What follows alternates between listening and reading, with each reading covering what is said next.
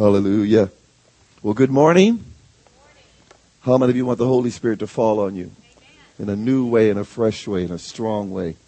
It's a blessing to be with you. We had a great time last night with your leaders, and we're going to continue with them today, but also with you. How many of you love Jesus today? Amen. Amen. Amen. Well, I am Chandler. My, my wife is China, and she's my definitely better half. And I take her with me everywhere I go because I'm just better if she's around. And uh, I, I have no shame to my game. She definitely uh, makes me better. And I'm, I'm blessed to have her for 32 years. And it's just, hallelujah. I applaud the Lord because if anybody can live with me for 32 years, they are good.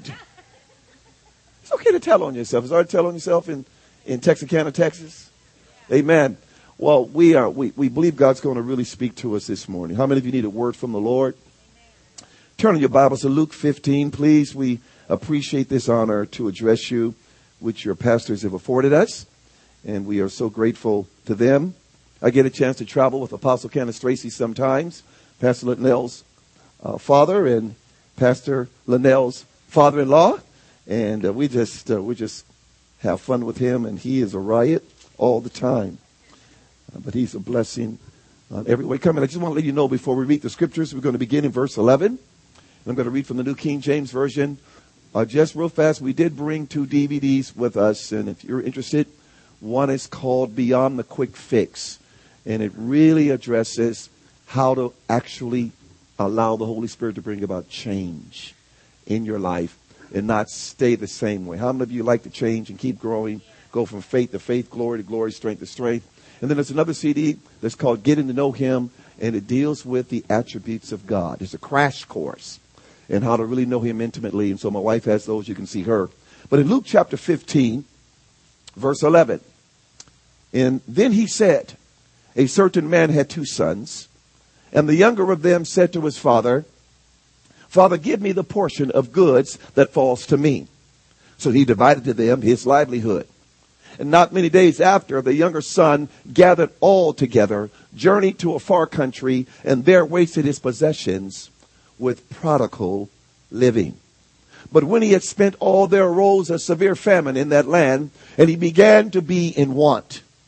Then he went and joined himself to a citizen of that country, and he sent him into his fields to feed swine. And he would gladly have filled his stomach with the pods that the swine ate and no one gave him anything. But when he came to himself, he said, How many of my father's hired servants have bread enough and to spare? And I perish with hunger. I will arise and go to my father and will say to him, Father, I have sinned against heaven and before you, and I am no longer worthy to be called your son. Make me like one of your hired servants. And he arose and came to his father.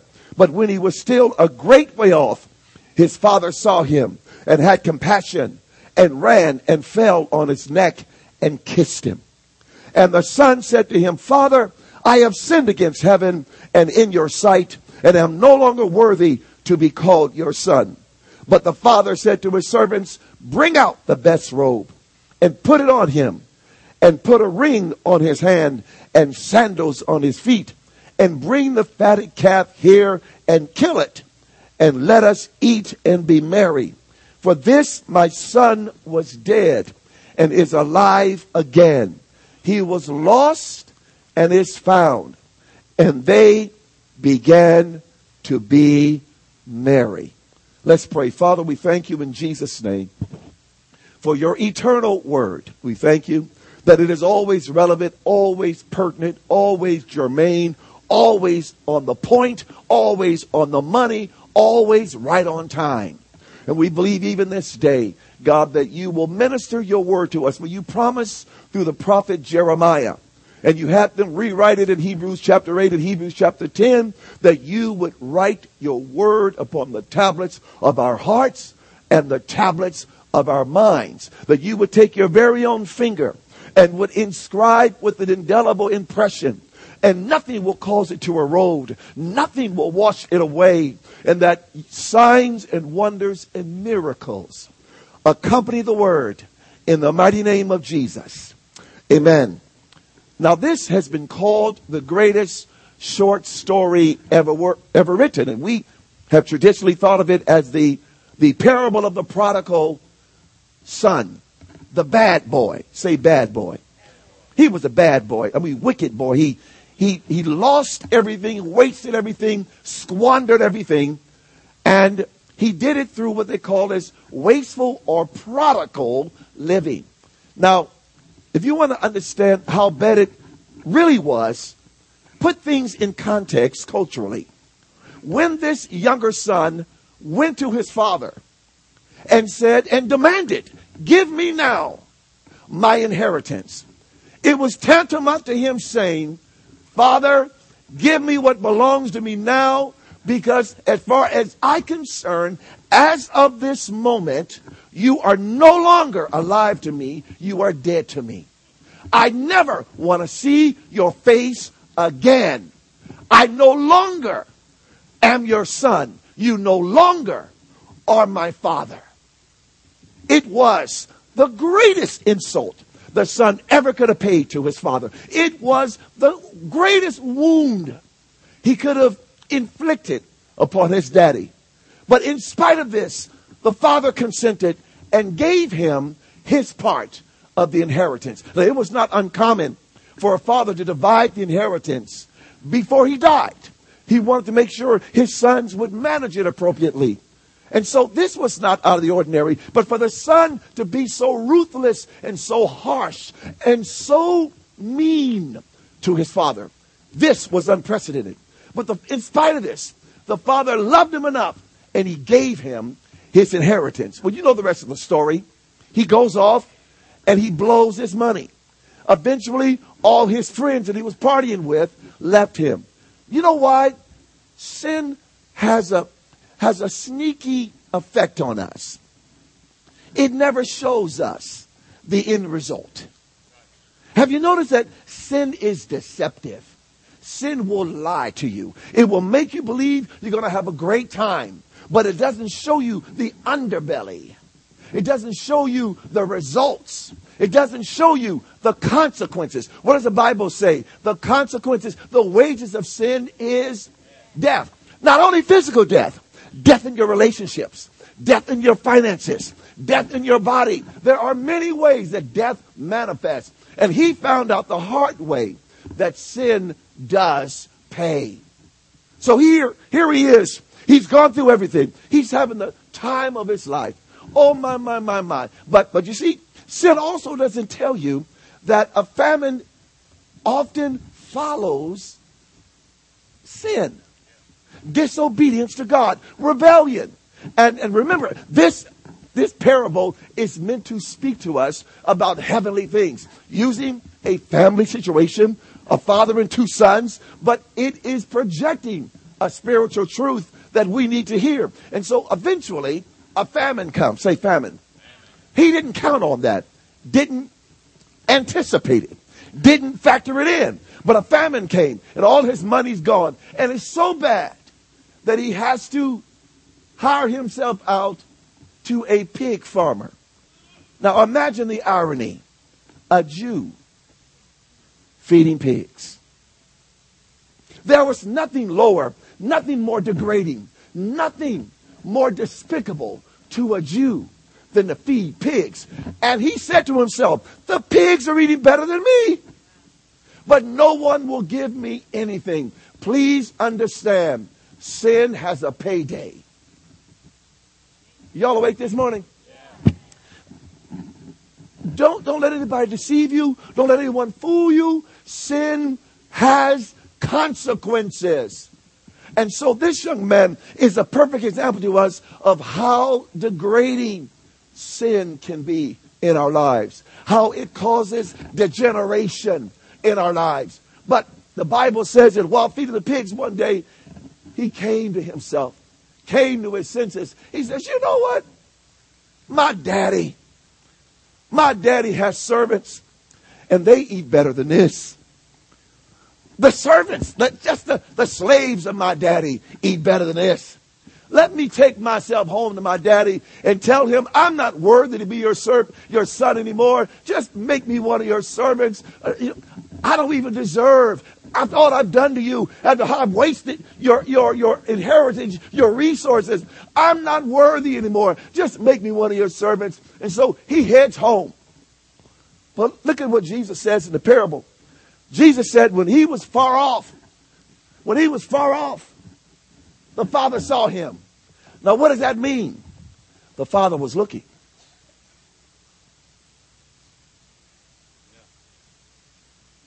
The Father was looking day after day, day after day, saying, I hope he, I hope he comes home. I hope my son comes home. Oh God, let my son come home. Please, I love him. I'm sorry for what he's done. Uh, I'm sorry for the pain I know he's experiencing right now because you can't do wrong and be blessed. But Lord, just let him come home. I love him. I'll receive him. Let him come home. And the Bible says that when he saw his son, he started running. Now understand, understand culturally, a man of his wealth and stature never ran in public. It was beneath him. He was too dignified. He was too exalted in the culture. But he picked up his robe and he ran to his son. And a man of, a man of his power never showed emotion in public. But the Bible says, Jesus said that he wept and he kissed his son. He initiated love. He came to his son. This was totally out of character for this man. But he put aside everything because his son was home. Now, many people Many people, you know, talk about how bad this boy is, and, and we preach to many people and gotten them saved because it makes sense. Come to Jesus, come back to the Father, come home. But I don't believe Jesus told this story to talk about how bad the son was, how his living was so prodigal. I believe this is a story not so much about the sin of the son, but of the love of the Father that it manifests to us. It declares to us how much God loves us. It, it, because I want to tell you today that God is a prodigal father. We have talked about the prodigal son, but I want to introduce another concept. Not so much dwelling on the son, let's dwell on the father. But his love for us, his love for us is so great his love for us is extravagant. That's what prodigal means extravagant. It means without limits, without boundaries, without any inhibition. God's love for you and me has no boundaries. There, there, there are no depths to it. There are no heights to it. God loves us through and through all day long. And no matter, hear me, no matter what you've done, no matter how life has dished out things to you, God will receive you anytime.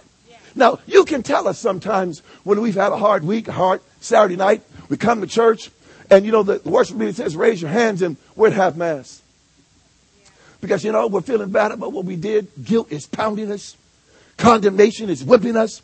And we just don't feel worthy, don't feel deserving. But I'm telling you, no matter what has happened during the week, you can come to Him because His love is prodigal. His love is that great. His love is that magnificent. And this, this, this boy who had slapped his father in the face essentially stabbed him in the back.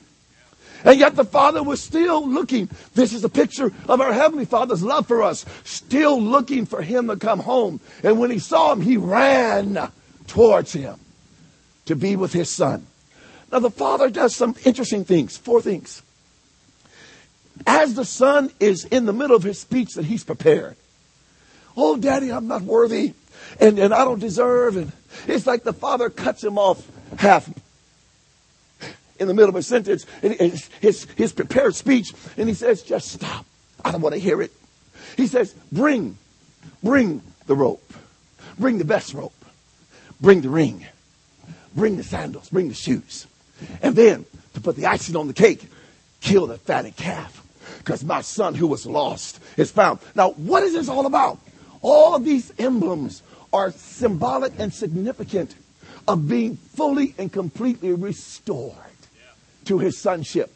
He was. He was like a slave feeding pigs, but now he's been restored fully. The best robe, we understand from Jewish scholars that the best robe was probably the finest material clothing they had in the family.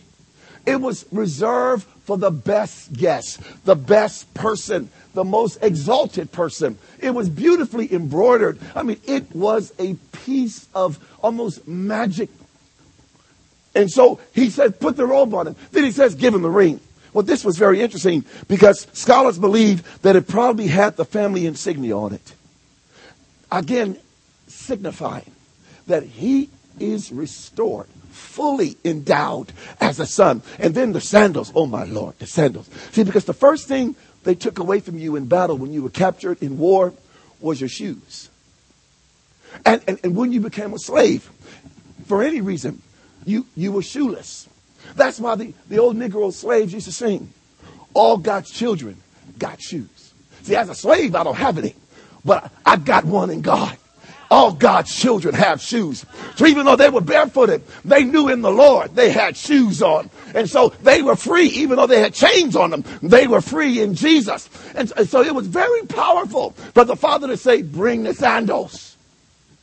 He's completely, fully, totally recovered as my son. And oh Lord, the fatted calf, it was reserved for the most festive occasion the most momentous time where there was the greatest celebration. And the father said, Bring all of this because we're going to celebrate, we're going to have a party. Doesn't remind you what Jesus said that when just one sinner comes home, the angels in heaven. Now maybe maybe we don't get excited. You know, when somebody gets saved, it's like, well,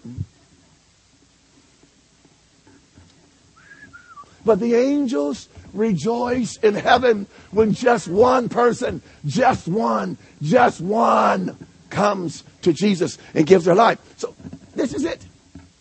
The Father's love. Say the Father's love. The Father's love is prodigal love. The Father loves us that much. Now, now let's, let's, let's return to this because, because we are people of God. Amen. And, and, and I'm telling you, God is going to send, and it's a word I gave the leaders last night, and I want to finish it. God is about to send in a whole lot of people. These, these chairs are going to be filled. Both services. Pray for strength for Pastor. Because God's enlarging his territories, enlarging your tents. And, and, and, and as God sends people in, there are going to be all kinds of people. And, and, and people that, you know, maybe we've never sat next to before. But the Father loves all his children. Oh, it's hard to get amen here this morning. Can we pass out some Starbucks, please, and kind of wake up a little bit? God, God, God is wanting to send all of his children, all of his people into this house, and he's going to do it. And, and, and the question is, is, is will they find prodigal love here? Will, they be able to experience the prodigal love of God? Will they be able to come without any shame, without any embarrassment, without any condemnation, and find all that Jesus has for them right here? Right here. And, and this, this is what he wants to do. He wants to put the robe on them. He wants to bring the ring. He wants to bring the sandals. He wants to kill the fatted calf. Now, you know, I'm going to deal with second part in the second service. So you please got to get this because th- there's a third character in this story. And we're not going to talk about him much this first service, but I'm going I'm to camp on, on his porch in the next service because he's the elder brother. And the elder brother, if you read the rest of the story, wasn't happy. And there were some reasons why he wasn't happy. And so I'm going to talk about the elder brother syndrome in, in the second service. And so you got to hear it because this is incomplete without that. But that God, God was rejoicing. The Father was happy. The Father was overjoyed. And so what happens to you and me when, when, when we blow it? How many of you know we still blow it? Is there anybody perfect here? Okay, because I was about to make an altar call for liars.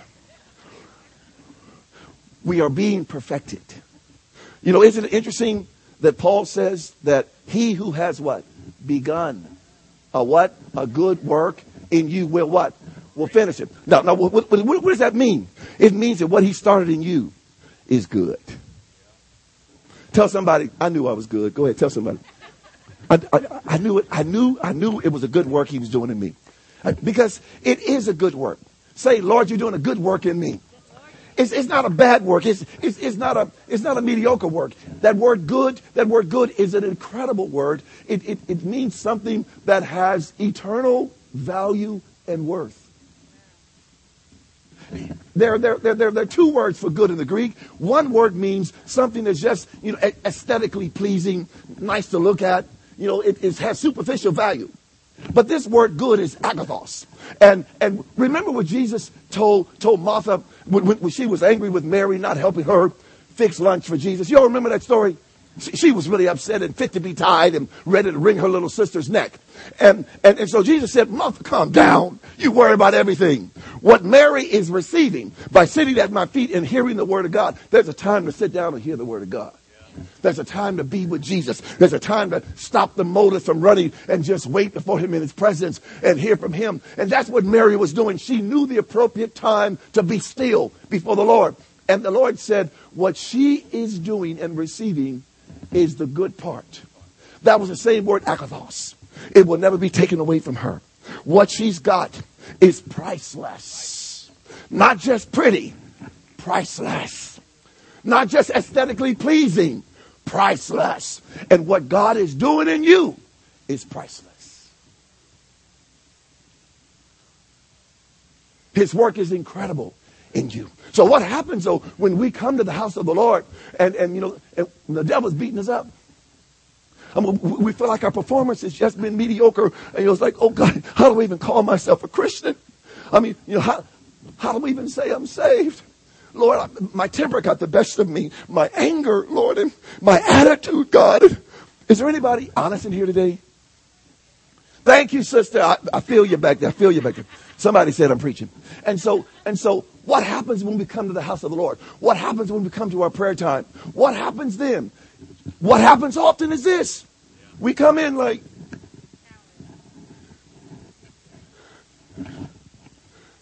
you know why? Because we don't have a revelation of the prodigal father. That not only for this bad boy, but for us also. Not only for those who have run from God, not only for the Jonahs, not only for those who are fleeing the will of God, but for us who come and come and come and who love the Lord, but who are not perfect yet. What happens to us? Can we come in and know that His love is prodigal? And know that no matter how bad the day, the week has been, that He receives us. In fact, in fact, that He runs towards us and that we can be in his presence without any shame, any condemnation. Paul made it his mission in his ministry to prove to us biblically that our righteousness is not in and of ourselves. It's by the blood of Jesus. It is only by the blood of Christ. Only. That, that he, he, he, he just wrote, he wrote to the Corinthians. In 1 Corinthians chapter 1, verse 30, he says that Jesus Christ has been made unto us righteousness. He has been made unto us deliverance. He has been made unto us sanctification. He's been made unto us wisdom. In other words, he has, he has endowed us with it. He has injected it into us. He has given it to us. He has become our righteousness. He tells the Corinthians in the second letter in chapter 5 verse 21, he says not only that, but because of Jesus in him, we have been made the righteousness of God in Christ. I didn't say you were the righteousness of God. You're the righteousness of God in Christ. Say in Christ. See, but but you are. You are. Now watch it. Watch it, Brother Cleveland. You're giving people a license to sin. People don't need a license to sin. We do it quite naturally. No, no, no, don't, don't let them think that they're righteous before God because if they, that they won't strive and they won't, you know, you, know how we are in, in the Pentecostal, you know, what used to be called the Holiness Church. You know, we, we, we think we're not, we're not really saved unless we get ugly for Jesus. ah! I mean, the, the, uglier we get, we, we, thought, we thought that that made us more spiritual. No, it just made you ugly. So God beautifies us. We can, we can enjoy the Lord. We can receive His love. We can enjoy His grace. Because let me tell you something. We are saved by grace through faith. This is all grace. You know why Paul told the Ephesians? He said the reason God set this system up was so that we couldn't boast. He said we are saved by grace through faith, so you cannot boast. It is not of our efforts. Yes, we try to live for the Lord. Yes, we try to please Him. Yes, we give Him our all. How many of you in this room give your all? I mean, all you know how to give to God. How many of you try your best? Huh? Yeah. Yeah? Is this just an early morning crowd? They're, you know, they're chill. Okay, that's fine. Be yourself.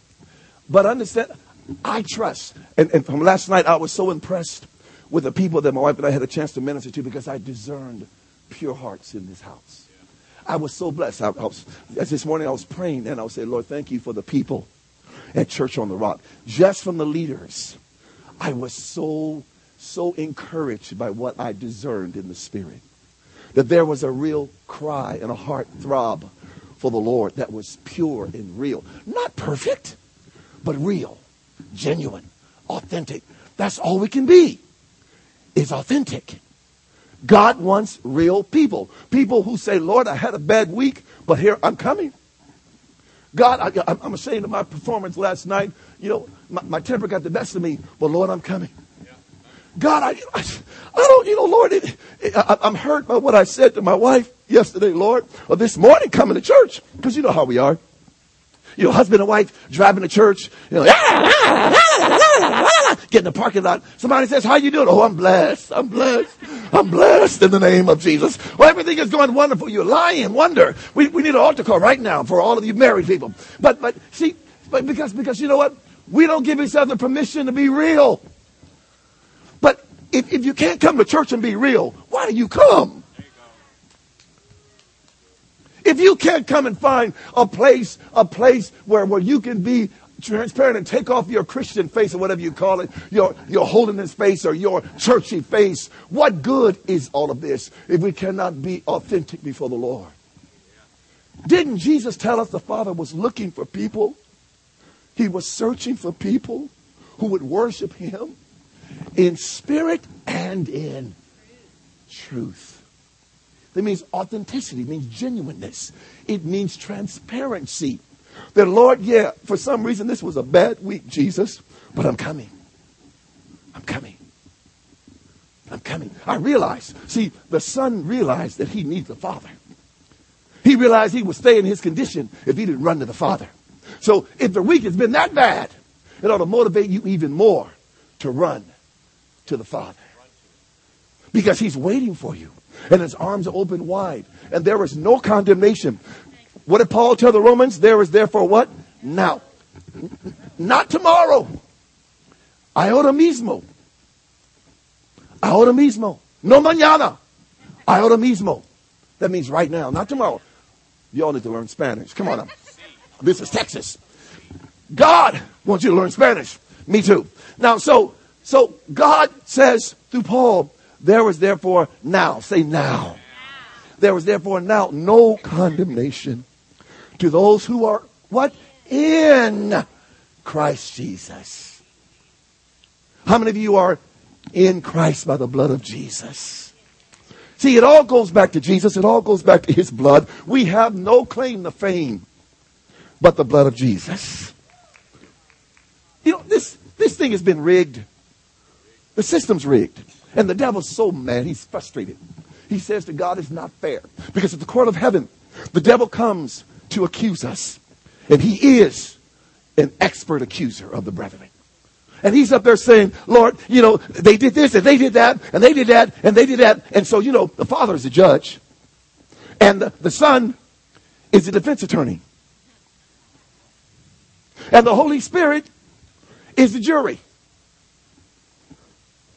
And the devil says, The jury's been bought off. This is not fair. I can't win in this court. No, he can't. Because the blood of Jesus has made us righteous. The blood of Jesus has wiped away, has washed away all sin. The blood of Jesus has cleansed us. And as long as we keep coming to him and we stay under that flow, we can come and come and come and come and come and come and come and come and come and come and come and come. Let us get a revelation of his prodigal love. That it is extravagant. That it is, it is, it is without boundaries. It knows no limit. There is no depth to it. There is no ceiling to it. It is prodigal. It is boundless. It is awesome love. You know, I was in prayer this morning and felt the Lord said it was okay to tell you this. My children, and please, if this offends anybody, I'm sorry, but this happened to me. So get over it. In Jesus' name. My children have only been called the word nigger in church and at Christian schools. Glory to God. But let me tell you something. Jesus forgives us of everything. Let me say it again. He forgives us. God, by the blood of Jesus, in Christ, He forgives us. What am I saying? That no matter what has happened, no matter what has happened to us, or no matter what we have done in ignorance and stupidity and even in anger and in hurt, let me tell you something. You can come to Him. Don't let anything keep you away. Don't let anything stop you. Don't let anything prevent you from coming to Him. There was a lady one time, and I'm finished. There was a lady one time in Luke 7 this is probably my favorite story with Jesus in the Gospels. And this lady, they said, was a bad lady. Presumably, she was a prostitute, you know, sold her body for money. And, you know, they, she, they were with Jesus, and Jesus was at this Pharisee's house, and she came, and she was so broken. She came to the Lord and got on her knees, and she poured precious ointment on Jesus and, and she bathed Jesus' feet with her tears and kissed his feet. And, and, and Simon the Pharisee, the owner of the house, said if he was a real prophet, he'd know what kind of woman she was. How dare, how dare he let that terrible woman touch him? If, if he was a real, real man of God, he would never do that. And so Jesus said, Jesus said, Simon, let me ask you a question. Let me, in fact, let me ask you a battery of questions. Simon, did you offer me anything when I came to your house? Did you offer me oil? Because it was customary, it was customary for them to, to anoint somebody's head with oil because in that part of the world it was often dusty and arid. It was harsh weather. And, and when somebody was a welcome guest, you would anoint their head with oil to refresh them. That's why David says, The Lord is my shepherd, I shall not want. He goes on down and he says, He anoints my head with oil. You know what that means? It means that in the presence of God, we are all honored guests. You only anoint the head of a person who is an honored guest in your house. And when we come into the house of the Lord, He brings out the oil and He anoints us because we are His honored, His special guests. And He gets excited. He says, Angels, go get the oil. Holy Spirit, pour it on them because they are my special honored guests. And then, then, so, you know, in spite of how bad the trip has been to get to Jesus, when you get to him, he celebrates you. Yeah. So she, she poured the oil on Jesus and, and Simon the Pharisee did nada. And then he says, he says, Simon, did, did you give me something to wash my feet with? It was often customary to do that. No. He said, but this woman, this woman, this woman has washed my feet with her tears and with her hair. And, and he says, You know why? You know why she's done this? Because those who have been forgiven of much love much. And, and, and, the point is, is that no matter how bad you think your life has been or your performance, Now, maybe you're like me. Maybe you've been a perfectionist all your life. Can anybody relate to me? Good. We have some honest people. You that have to get it right. Or else. I'm turning this way. I don't want to get in any marital trouble. Anything. I mean, you know, these these people that you know just if it's you know like you know PowerPoint can drive me bonkers. If there's a misspelled word, I see it. Nobody else sees it. I see it, and it drives me nuts. Why couldn't they spell it? What's wrong with spell check? God help us! Why can't we get it right? I mean, I come out of the spirit. My wife said, yes, I do. I mean, it just, it just, just drives a wedge between me and the Holy Ghost. Like, fix it first. Then I can come back into the Spirit of the Lord. But, but, uh, you know, it's, it's, it's those kind of things that, that drive you nuts. But let me tell you something. His grace is sufficient even for you perfectionists. I, I tell people jokingly, I'm a recovering perfectionist. I go to PA every week. Perfectionist Anonymous. Lord, heal me. Recover me, Lord. But no matter, no matter what kind of week, day, month, year it's been, I want you to know Jesus invites you to him. And, and he let this bad lady touch him. He let this wicked lady kiss his feet. He let this, this raunchy lady, some people would say, weep all over him. He welcomed it. He welcomed the prodigal son. He welcomes you and me. See, because if we're not careful, we can become phony with the Lord. The truth is, we have not arrived. I, I love what Paul says. Biblical scholars believe that Philippians was the last book he wrote. And he wrote it from a prison cell. And he says, I still, at the end of his, his ministry, he says, I still have not arrived. I'm still pressing. I haven't gotten it all right yet. And if the Apostle Paul can say that at the end of his ministry, God help the rest of us. But isn't it good to know that he was transparent? It's okay to say, Lord, I haven't arrived. But God, I'm coming. I'm here. Anoint me with oil. I'm your honored guest. In spite of my performance, I don't have to worry about my performance because Jesus is perfect for me. Jesus is perfect in my place. We have got to become Christ centered.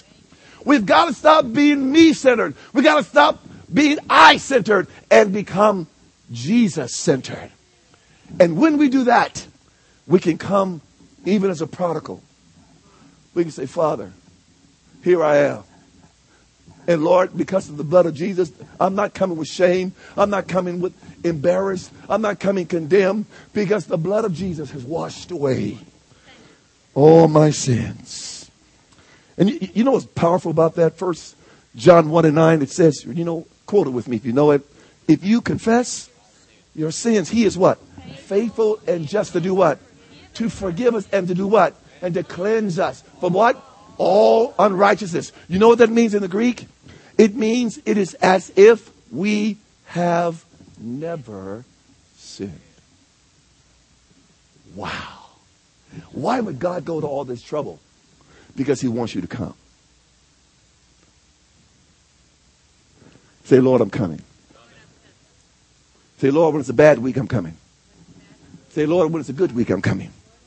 Now, of course, bad and good is all perception. Because in Jesus is all good. And later on, he reveals to us, even what you thought was a bad week was your best week. It's all perception. And until we understand it better and understand it fuller, we think it was a bad week when really it was the greatest week of your life. God did more for you that week than any other week. When you thought you were performing well, God was working overtime. Father, we thank you in Jesus' name that we are your people and we are honored guests. And we, like the prodigal son, can come home to the prodigal father. And you are just giddy, silly, and happy, as it were. And you bring all that is within your arsenal to us. And I thank you, God, because the, the prodigal son thought that he was just going to come back as a servant. But no, no, no. You gave him more and better than what he anticipated. You gave him more and better than what he thought he was worthy of. You gave him more and better of what he thought he deserved because you are the prodigal father and you always give better. You always give more because your love is prodigal love. It is extravagant. Your love is extravagant. In fact, we sing the song all the time, don't we, Lord? Your love is amazing. It is. It is amazing. We bless you, Lord. We honor you. We glorify your name.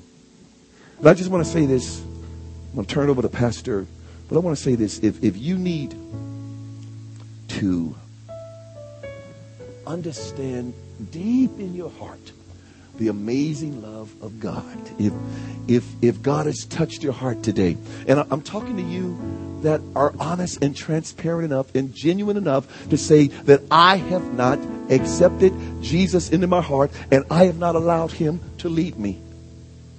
I have not allowed him in.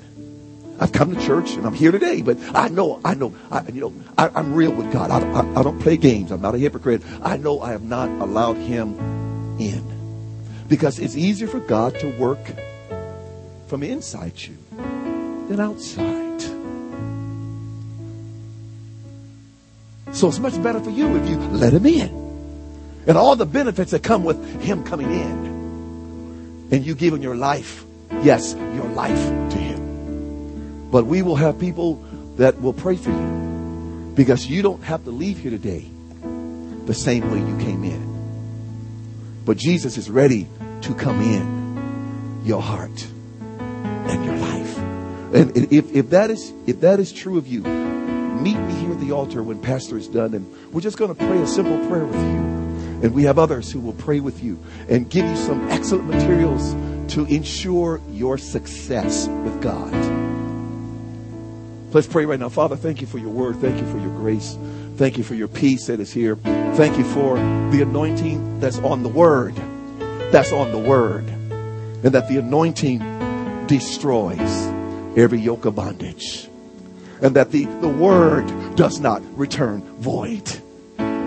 Lord. And so we have shared your word today. We believe that it will accomplish what you sent it to do. And that your people will be healed in their hearts and ready to run to you at all times, not just on Sunday at church, but even during the day when, when they would avoid you in prayer and they would avoid your word, but they would say, you know what? Let me stop that bad pattern of behavior. Let me run to him because I heard on Sunday that his love is prodigal. Let me try it out. Let me test it. Let me see for myself. Let me taste and see that the Lord is good. Do it in us, Father. I pray that we will run to you, not away from you. In the precious and the mighty name of Jesus. Amen.